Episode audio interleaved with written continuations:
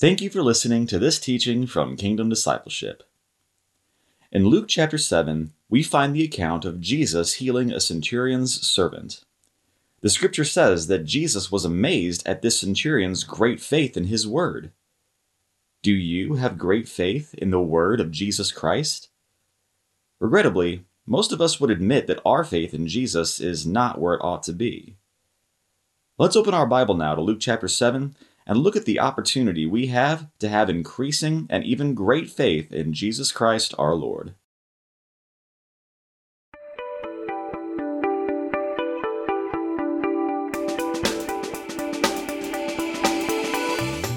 Well, good morning and welcome to another teaching. It is a Wednesday morning here in Texas, and hopefully, y'all are just loving on Jesus, spending time with Jesus, growing to know Jesus. It's the it's the meaning of life, as, we say every time.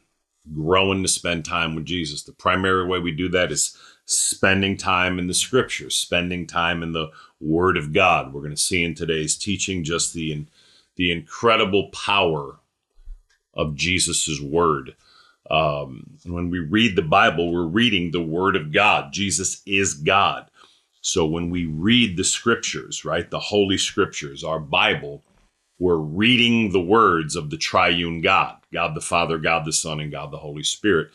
And the more we read and study and meditate, and most importantly, obey the word of God and repent when we fall short, the you know the more you know, we will grow in our relationship with our Heavenly Father and with Jesus and with the Holy Spirit. So thank you, Lord Jesus. All right, today we're going to do Luke 7, um, verses 1 to 10, just uh, uh, two miraculous healings uh, in these scriptures, very powerful healings from Jesus, um, and just tremendous insights in these 10 verses. So, Father, we thank you for your word. We thank you for the Bible, Father. We thank you that we have our Bible. We thank you that we have these scriptures, Father, to read and study and meditate, Lord, that we might grow to know you better. Father, above all, we thank you for Jesus, our only Lord and Savior and Master and King. Lord Jesus, we thank you for becoming a human man for us, for living a perfect, righteous life for us. We thank you for dying uh, a perfect, sinless, torturous death for us. And Lord Jesus, we thank you that you are alive and risen today, and we do worship you. Holy Spirit, we ask you to lead us and guide us now as we open your word. Give us eyes that see and ears that hear, we pray. In Jesus' name, amen and amen. Okay, Luke 7, we're going to read verses 1 to 10. When Jesus had finished saying all this in the hearing of the people, he entered Capernaum. There, a centurion's servant, whom his master valued highly, was sick and about to die. The centurion heard of Jesus and sent some elders of the Jews to him, asking him to come and heal his servant. When they came to Jesus, they pleaded earnestly with him, This man deserves to have you do this because he loves our nation and has built our synagogue. So Jesus went with them. He was not far from the house when the centurion sent friends to say to him, Lord, don't trouble yourself, for I do not deserve to have you come under my roof. That is why I did not even consider myself worthy to come to you. But say the word, and my servant will be healed. For I myself am a man under authority, with soldiers under me. I tell this one, Go, and he goes, and that one, Come, and he comes. I say to my servant, Do this, and he does it. When Jesus heard this, he was amazed at him and turned to the crowd following him. When Jesus heard this, he was amazed at him, and turning to the crowd following him, he said, I tell you, I have not found such great faith even in Israel. Then the men who had been sent returned to the house and found the servant well. Thank you, Lord Jesus. Okay. Um, so yes, this this text actually has, you know, has one healing. Um, it was the it was the scripture we had done last time. um, when we finished Luke 8 with the woman with uh, that had been bleeding for 12 years. Um, and, you know, the, uh, uh, the synagogue ruler's 12 year old daughter. We did that last teaching. Um, but uh, just, just, just profound, you know, um, just, just insights here into this scripture. So, verse one when Jesus had finished saying all this in the hearing of the people, he entered Capernaum. Now, as we went through the Gospel of John, um, we did, I think, 91 teachings and finished the entire Gospel. Thank you, Lord Jesus. Um, Capernaum is now the the home of Jesus. This is where Jesus and the and his family lives in Capernaum. Um, so he's back in his hometown, right? Um, uh, he and his family, the royal family, so to speak, because Jesus is our king, right? um, moved from Nazareth to Capernaum, you know, somewhere around the beginning of his ministry. Um, so he's home now, right, in his hometown. And it says in verse 2 There a centurion servant, whom his master valued highly, was sick and about to die. Okay, now this centurion is an extremely powerful, high authority in Rome. He would be a, a military commander over many, many thousands of soldiers. Okay. Um, he would have been prominent. Um, he would have had tremendous authority. Literally, there would be no one in Israel that wouldn't be under him in Israel, right? Remember, Israel was uh, was occupied, you know, by Rome, um, and you know they were under Roman occupation. So um, this centurion would have been a man of just of tremendous power. Okay, um, he would have had obviously uh, tremendous wealth and influence. Okay, and it says that that he had um, a servant or a slave, and it said that the centurion valued him highly. Now, in uh, in Jesus's day, when you owned a slave, I mean, you could kill the slave for any reason you wanted. You could kill it just like you would put down an animal right? That was the that was the culture. It was horrible, right? Um, but it says that uh, there a centurion servant whom his master valued highly was sick and about to die. And again, it was common practice in this time that if your slave got sick, just to just to kill it, right? To kill the person, the man or woman. Um, again, just just a horrible time.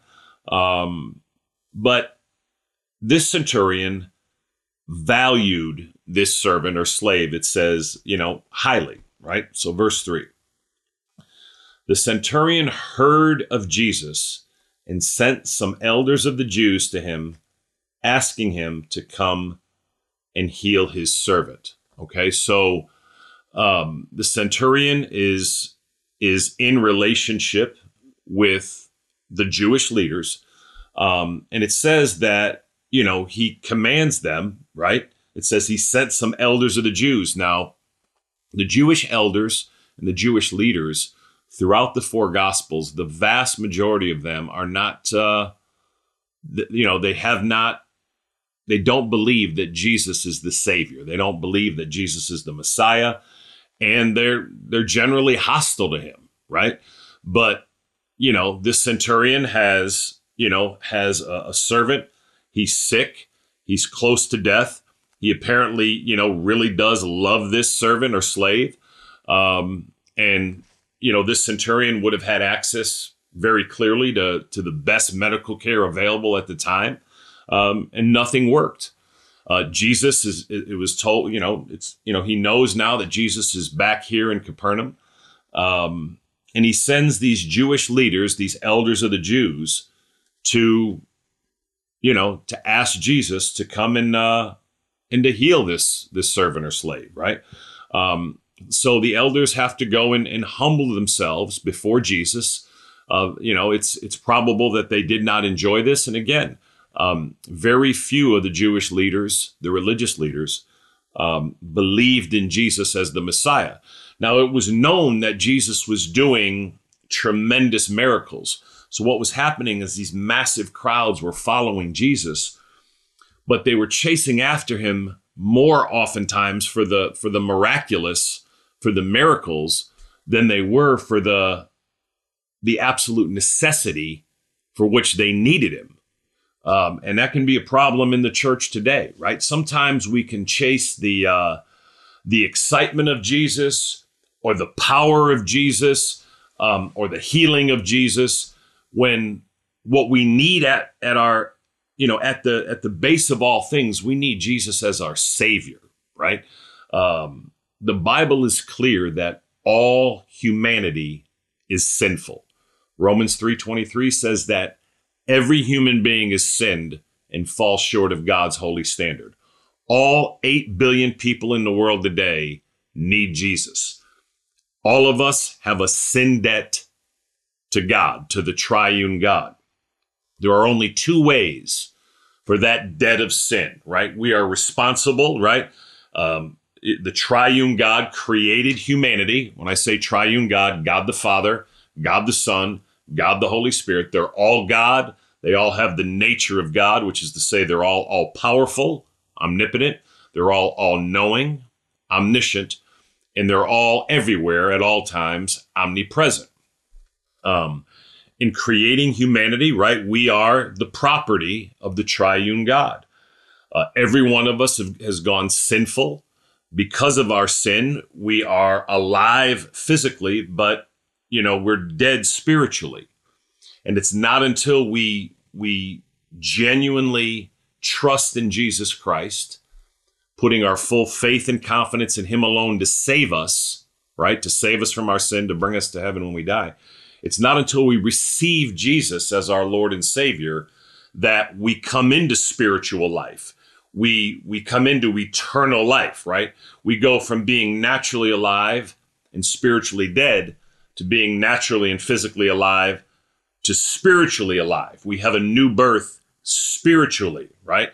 God the Father then becomes our heavenly Father. Jesus Christ becomes our Lord, our Savior, our Master, our King. The Holy Spirit becomes our guide, our counselor, and our comforter, right? Um, and we have relationship with the triune God, and it's incredible. Um, but until that time, we have no knowledge, no understanding of God in any manner or in any way. We are spiritually dead, right? And so we we can have no understanding of of any aspect of God until we've received Jesus Christ as our Lord and Savior for the forgiveness of our sins and the salvation of our soul, as we've already said. And at that time, we come into spiritual life. The light comes on, so to speak. The Spirit of God, the Holy Spirit, comes and joins himself to our spirit, right? When we receive Jesus as our Savior. And and we have an explosion of life, right? When the Holy Spirit comes and becomes one with our dead spirit, our spirit becomes alive, right? And we have a spiritual birth and we come into eternal life. And again, the things of God now are open to us. And we begin this, this life, this relationship, again, with God the Father as our Heavenly Father and Jesus as our Lord and Savior and the Holy Spirit as our guide, our counselor, and our comforter. But all that begins by receiving Jesus. Have you received Jesus Christ as your Lord and Savior for the forgiveness of your sins and the salvation of your soul? Are you trusting and relying on Him alone today? Right? Are you clinging to Him, trusting to Him, trusting in Him? Do you have your full faith and confidence in Jesus alone to save you from your sin and to bring you to heaven when you die? Without Jesus, only hell awaits. Okay? There's no other place for us. Uh, if you're not sure that you're genuinely trusting in Jesus, perhaps you'd say, you know, I believe in Jesus intellectually, but I don't know that I'm trusting and relying on him. John 1:12 promises. It declares that to all who received him, Jesus, to those who believed in his name, he gave the right to become children of God, right? Have you genuinely received Jesus as your Savior? If you're not sure, Romans 10 13 says that everyone who calls on the name of the Lord will be saved. Okay. Have you humbled yourself and called out to Jesus, right? Now, hear me. It's not our words that save us. Again, uh, almost every teaching we discuss this, right? The reason we go through this in almost every teaching is, if not every teaching, is that, you know, you never know who's listening, right? It could be around the world. You never know who's listening to these teachings. And there is literally nothing more important in your life than having received Jesus as your Lord and Savior. Tomorrow's not promised to anyone, any one of us.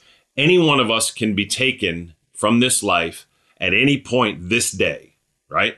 Um, and if we leave this life without having received Jesus Christ as our Lord and Savior, we spend eternity forever and ever and ever and ever separated from the triune God in hell in torment.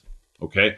So obviously, there's nothing more important in this, and that's why we talk about it every teaching and give people an opportunity to receive Jesus and to know Jesus because the the consequences of not receiving Jesus as your savior, genuinely trusting in him are are more than any of us can bear. So again, if you'd say, you know, I believe in Jesus, but you know, I don't I don't know that I've ever called out to him. I don't know that I've ever received him. You can simply humble yourself now, right? Humble yourself before Jesus and simply pray, Lord Jesus, I confess that I am a sinful person. Lord, I know that I cannot save myself. Jesus, I believe that I am hopeless and helpless and desperate. But Lord Jesus, I believe you are the Son of God. I believe you came into this world and lived a perfect life for me and died a perfect death for me. And Lord Jesus, I believe that you are alive and risen today. So therefore, Lord Jesus, I ask you now, I humbly ask you to come into my heart and to be the Lord of my life and to save me from my sin and to bring me to heaven when I die. Lord Jesus, I place all my faith and hope and trust and confidence in you alone to save me and to be my everlasting Lord and God. Thank you, Lord Jesus. That's how you become a Christian. Again, it's not the words that save you, it's Jesus that saves you. But we use our words to communicate, obviously, our heart to Him. Again, it's the sincerity and the genuineness of, of your heart that matters. So, again, if you're not sure that you're a Christian, if you think maybe you just have an intellectual belief and it's not a genuine trust and reliance on Jesus alone, again, rewind the tape, use the words I used. But again, what's important is the sincerity and genuineness of your heart. That's the that's the the absolute foundation of the Christian faith. That's what it means to know Jesus, okay? And again, many in the church today, they've come to Jesus for all the benefits of Jesus, but somehow they've missed the foundation of receiving him as their savior. As I said, in, in Jesus' day, the, the, uh, the Jewish leaders and actually the Jewish people of Jesus' day, the vast majority of Jesus, there again, there were crowds of thousands following him. In the previous teaching, it said that he was almost crushed and suffocated. The people were crowding on top of him so hard. Um, but they weren't there to receive him as the Messiah. They were there, again, to, to see a miracle, to see a show, to receive a blessing from him, right? To be fed by him, to be healed by him. And all of these things are wonderful. But but that's not the primary reason we need Jesus. All these are tremendous benefits, right? Being in relationship with Jesus, there's nothing more important than that.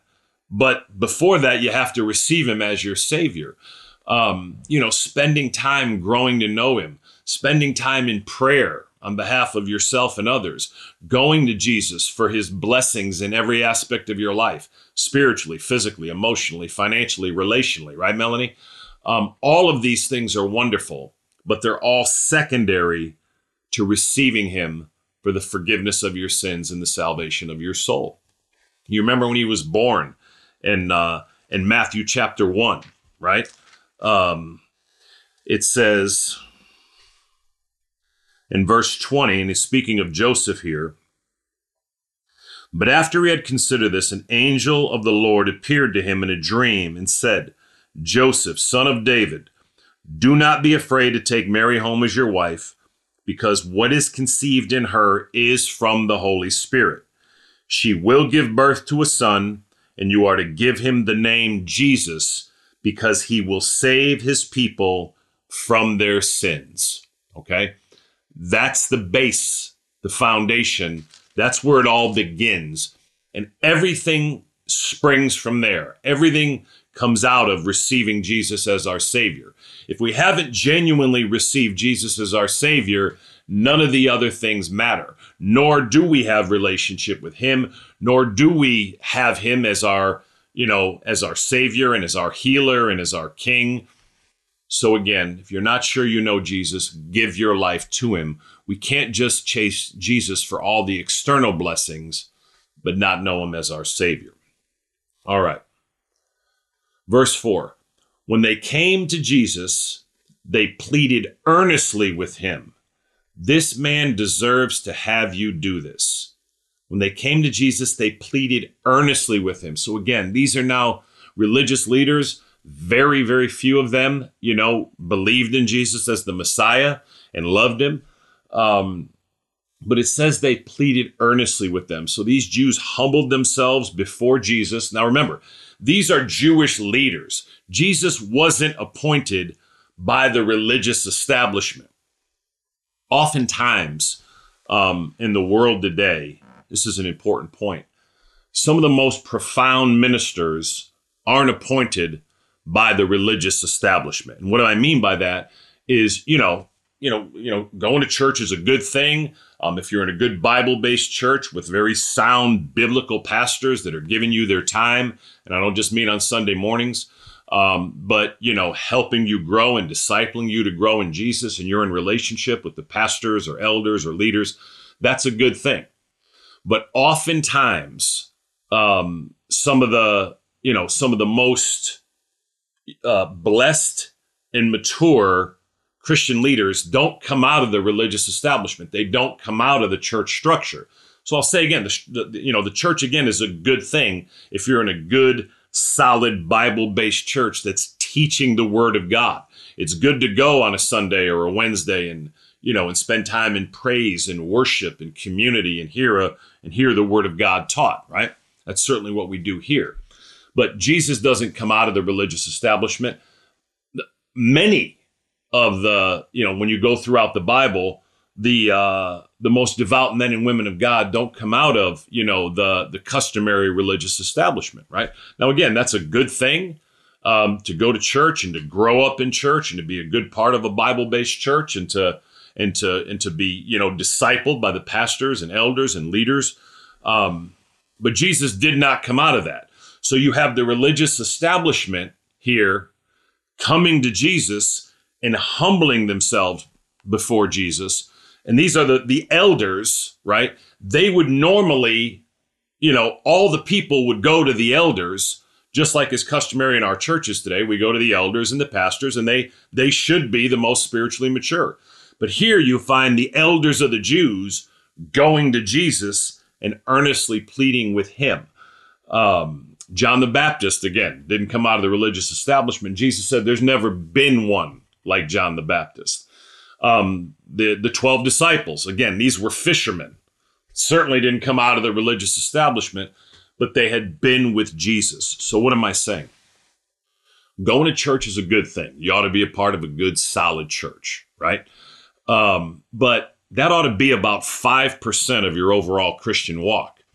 And for the majority of Christians today, that's that's almost 100% of their Christian walk, meaning what they do on Sunday when they go to church is the vast majority of their Christian life. That ought to be about 120th of your Christian life, right? Your Christian life is lived moment by moment, day by day, growing to know Jesus, growing to walk with Him, spending time in the scriptures, spending time daily in community with other believers, right? Whether in person or on the phone, right? Or online, just encouraging one another, building each other up, right? Um, you know, uh, Hebrews 3, I believe it's thir- 13 says, encourage one another daily, right? We ought to be in daily community with other with other believers, right? Building them up in Christ, receiving from them in Christ, right? Um, and so the Christian life ought to be one where moment by moment, day by day, throughout your days, you wake up and you have times of thanksgiving and praise and worship for Jesus. And again, it's good to go and sing and have community and worship in church as well, right? Um, and so, again, these religious leaders plead with Jesus. Again, this is something they probably have never done before, right? They're used to, you know, everyone coming to them for religious counsel, and now they're pleading with Jesus, right? When they when they came to Jesus, they pleaded earnestly with him, This man deserves to have you do this. Verse 5 because he loves our nation and has built our synagogue. Important word here. This centurion is an incredibly good man. He's a God fearing man, right? He believes in the one true God of the Jews, right? Didn't have a revelation of the Trinity, but he believed the revelation that the Jews had at the time, right? Um, and it says this man deserves to have you do this because he loves our nation and has built our synagogue. Uh, this cannot be overstated. None of us deserve to have Jesus do anything for us. Right, Scott? We don't deserve it. What we deserve is hell. Now, again, in Jesus, we are loved. Our Heavenly Father loves us unconditionally, right? Just like we love our children. Now, make no mistake, the more obedient we are, the more our Heavenly Father will entrust us, you know, with His blessings, right? Um, and, you know, when we're disobedient, He does discipline us, right? Um, but none of us deserve to have Jesus do anything for us, right? Um, we are sinful people and you know we don't deserve anything but eternal separation from from god in hell Again, I know that sounds harsh, but it's important we understand the state that we're in. Okay, as uh, as sinners, we're saved by the grace of God. Right? Ephesians two eight and nine says, "It is by grace you've been saved." Right? Through faith. It is the gift of God, not of works, so that no one can boast. Right? So we're not we don't merit anything from Jesus. We receive from Him by His grace and by his mercy. And that's, again, that is an important thing. When we come to Jesus, we have to come in humility, like these religious leaders do, and like the centurion is going to do. Verse 6. So Jesus went with them. Now, again, he is a good man, right? As far as as far as people go. But that doesn't that doesn't merit that he deserves anything from Jesus. Verse 6. So Jesus went with them. He was not far from the house when the centurion sent friends to say to him, Lord, don't trouble yourself, for I do not deserve to have you come under my roof. That is why I did not even consider myself worthy to come to you. But say the word, and my servant will be healed. Now it's interesting because this wasn't in the scriptures, but in the law of Jesus' day, the religious leaders said that you could you never could enter a Gentile's house, right? Remember there were only there are only two types of people in the world, biblically speaking. There are those who are Jewish, right? Hebrews of Jewish descent. There are Jews, and then there are non-Jews. Those of us that are non-Jews are called Gentiles. Every single person, biblically, that's not a Jew is called a Gentile, and that simply means you're not Jewish according to their, you know, their rules, Jesus could never enter this man's house because he was a Gentile. But it does appear that Jesus would have went into the house. Okay. Again, um, in the church today, we can often have an extremely religious attitude. Okay. Now, again, discipline is important, right? We do need to be disciplined Christians, but we don't want to be religious. Religious Religion is when you're trying to put on a show for people or put on a show for God. Uh, you know, the Christian life is one about relationship, right? Growing in deeper and deeper relationship, right, Jason, with God the Father, God the Son, and God the Holy Spirit. Verse 6 So Jesus went with them. He was not far from the house when the centurion sent friends to say to him, Lord. Again, uh, there's no one in Israel there is no Jew in Israel that Jesus, that this centurion has heretofore called Lord. Okay. Again, he is in command. We don't even know the number, right? Could be 3,000, 5,000, 10,000. We don't know how, but a centurion is a very high rank in the Roman army. It's like a general, right? Um, and, you know, it says he sent friends to him to say, Lord. Okay. Um, he humbles himself before Jesus. Jesus Christ is Lord Esther, right? He's Lord May. He's our Lord Stephen, okay? Wherever you are in the world today, do you know Jesus as your Lord, right? Obviously, he's our Savior and we receive him as our Savior, but Jesus, and this is not a part of our salvation, right? Um, you know, but we receive Jesus Christ as our Savior for the forgiveness of our sins and the salvation of our soul. But if Jesus Christ is not your Lord on a moment by moment, day by day basis, then really you're not going to grow in relationship with Him in almost any way, right? And, and we have to truly know that Jesus is Lord. Lord, He calls Him, okay? Are you consistently, right? humbling yourself before Jesus? And do you have a lifestyle of proclaiming Jesus as Lord in your own life and over your own life, and then exhorting others to that? If not, it's something we need to work on this day to, to better walk with Jesus as Lord, obey Him as Lord, acknowledge Him as Lord, teach Him and preach Him as Lord, and share with others that Jesus is Lord, right? Lord, don't trouble yourself. That's funny. I'm the opposite, right? I consistently want Jesus to go out of his way for me, right? This centurion says, Lord, don't trouble yourself, for I do not deserve to have you come under my roof, right? We were having Bible study yesterday. Stephen made a great point. Um, you know, the religious leaders say this man deserves to have you do this. We already said none of us deserve to have Jesus do anything.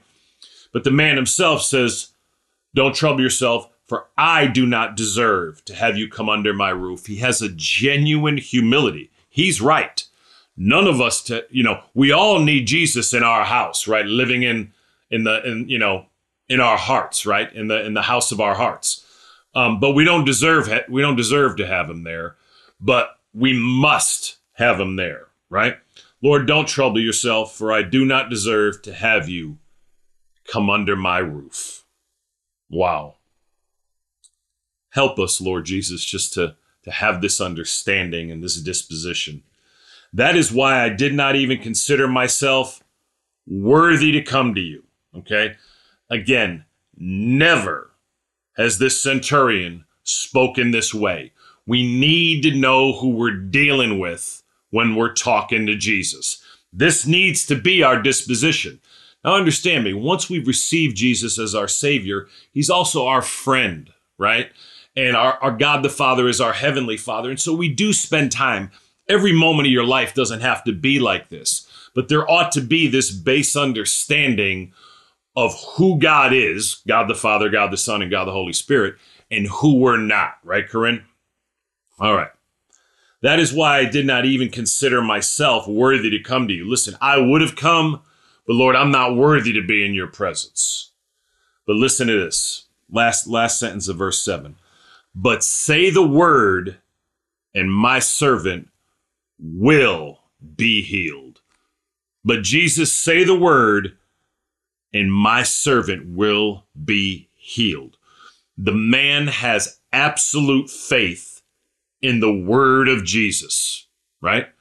We talked about it at the opening of this teaching. When we read these scriptures, we're reading the word of Jesus. This man knows that Jesus has only to say the word. He doesn't even have to be there in his physical presence. And that's exciting for us, right? Because Jesus is not with us physically. Jesus is not walking toward us physically. But Jesus need only say the word, right? Jesus is God. Jesus can think the word. And whatever is happening in your life, right, He can bring order and healing and mercy and blessing from heaven. Now, hear me Jesus lives in you. Jesus Christ Himself lives in you, right? I believe it's Colossians 1 27, I think it is. Christ in you, your only hope of glory, the hope of glory, right? Um, but say the word, and my servant will be healed. And that that ought to be the the cry of our hearts, right? But say the word, but say the word, and my servant will be healed. Lord Jesus, we just ask you to say the word over our lives, Lord. Say the word that we might receive you as our Savior. Say the word, Lord, that we might know you better, that we might know your love better, Lord. Say the word that we might be healed spiritually, physically, emotionally, financially, and relationally. And relationally. Thank you, Lord. Verse 8 For I myself am a man under authority, with soldiers under me. I tell this one, go, and he goes, and that one, come, and he comes. I say to my servant, do this, and he does it. Look at the reasoning that this centurion gives.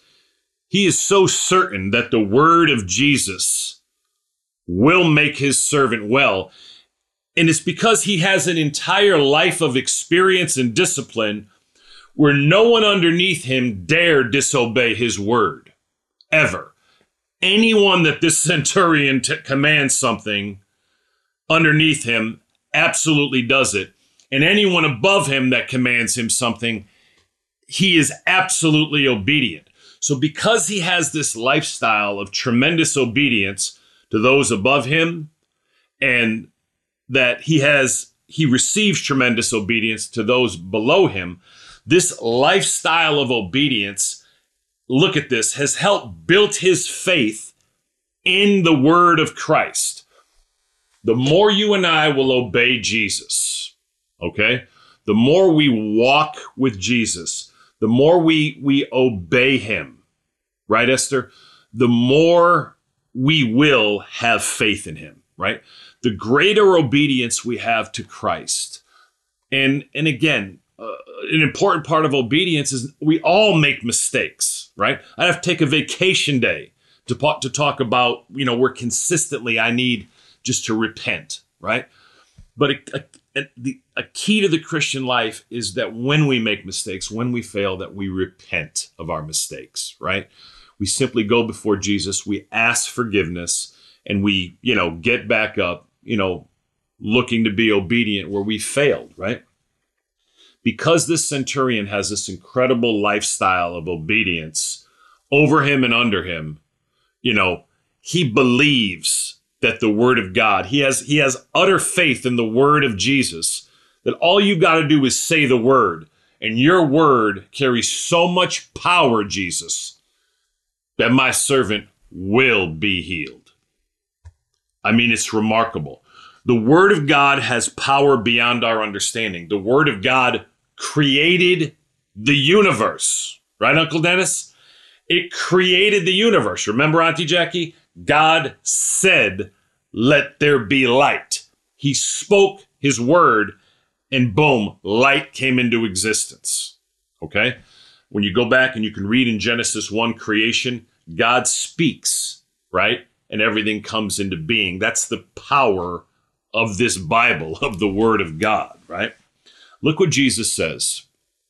And this is a remarkable statement, undoubtedly insulting to the, the thousands in the crowd who heard him say this.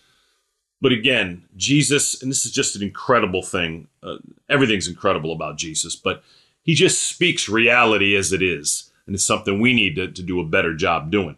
Not be rude as I sometimes can be, but we just need to we need to speak the truth in love, right? Ephesians 4 tells us. Verse 9 When Jesus heard this, he was amazed at him. He was amazed at this man's faith.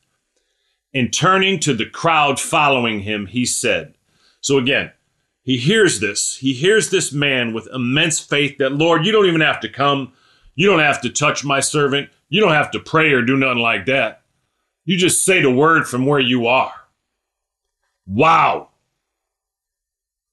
Jesus turns to the crowd. Now remember, in the next chapter, the crowd is so dense, so thick, that he was almost crushed. Crushed, right? Suffocated. He turns to the crowd and looks at him and says, I tell you, I tell you, I have not found such great faith even in Israel. Meaning, Israel were the people chosen by God. They were the ones with the scriptures. They were the ones with the synagogues, right? It would be like all of us have been going to church, right? And Jesus turns to a man, you know, who uh, you know, who hasn't been churched, who hasn't had all the blessings of hearing the word of God taught, right? Hasn't been to Bible school, right? And yet Jesus looks at all of us in the church and says, I haven't found such great faith anywhere in the church. And the man's never been to church. You know, the man has just spent time with Jesus. They would not have been happy to hear this. He just said, Hear the words I tell you, I have not found such great faith, even in Israel. This is a Gentile, okay? He, he's, he's not a part, right, of the Jewish system. Again, he believes in the God of the Jews, the one true God, right? Um, but Jesus said, None of the chosen people of God have I found with faith like this man, right? It's a compliment to this man that's, uh, I don't know, you, you can't make a higher compliment. And it's, it, it's really telling the Israeli people that here is a Gentile man and I haven't found any of you, including his disciples, including the apostles. I tell you, and when Jesus says, I tell you, it's certain. I have not found such great faith even in Israel. Lord, we uh, that's the desire of our hearts, Lord, that we would have great faith. We ask you to refine our faith, Lord Jesus. Verse 10 Then the men who had been sent returned to the house and found the servant well. Jesus didn't even say anything, just thought it, right? now, maybe it doesn't say it here. Maybe Jesus said, you know, the servant's well, you can go, but it's not recorded here. It says Jesus was amazed at this man and his faith. Father, we thank you for your word. We thank you for your favor, your mercy, your goodness, and your grace on our lives. Father, I ask you to forgive me for my faith that just seemingly consistently is up and down and wavers when it comes to, to circumstances. I thank you, Lord, that we have faith in you as our Savior and Lord and Master and King. But I ask you to help us to have faith even in difficult circumstances, Lord Jesus. I ask you to refine our faith and to, Lord, just purify our faith, Lord. But Father, I know that we want that, but we don't want to have to go through suffering to deal with it either. So I ask you to forgive us. Lord Jesus, we just thank you for your mercy. Lord, we ask you to help us that we would have a growing in great faith in your word. Holy Spirit, we ask you to seal this message to our hearts. Father, we thank you for your love and mercy. Holy Spirit, give us eyes that see Jesus and ears that hear him, and drive us, Holy Spirit, to your word, to know your word, to love your word, to love our Bible, and to obey it. In Jesus' name, amen and amen.